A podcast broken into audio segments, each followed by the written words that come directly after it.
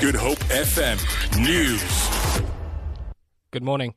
Western Cape Police have arrested three suspects at Bishop Lavis and Bonteheuwel as part of operations to combat gang violence and drugs on the Cape Flats. The suspects, aged between 17 and 47, were allegedly caught with an assortment of drugs, a shotgun, and over 200 rounds of ammunition.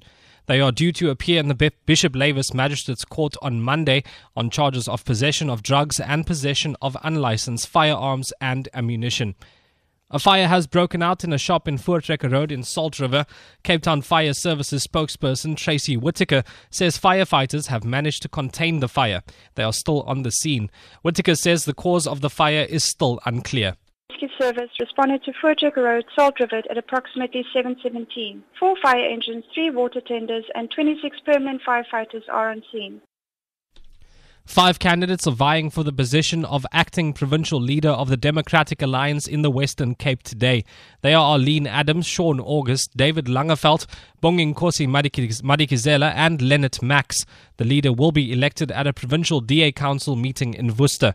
Once elected, the acting leader will lead the DA in the province until the next Democratic Alliance Western Cape Elective Conference Congress later this year. Bonginkosi Madikizela has been the interim leader since Patricia de Lille's shock resignation at the end of January. Party spokesperson Annika Skippers. Structures will vote today. Um, and then those votes will be counted, and at around uh, 11, we will make the announcement of who will be the acting provincial leader taking the party and leading the party in delivering on its record of progress until August this year, when we will, at our provincial congress, elect um, the, the, the new provincial leader at the end of this or at the start of the next term. The Cancer Association of South Africa, or CANSA, is holding its 14th annual Shavathon today.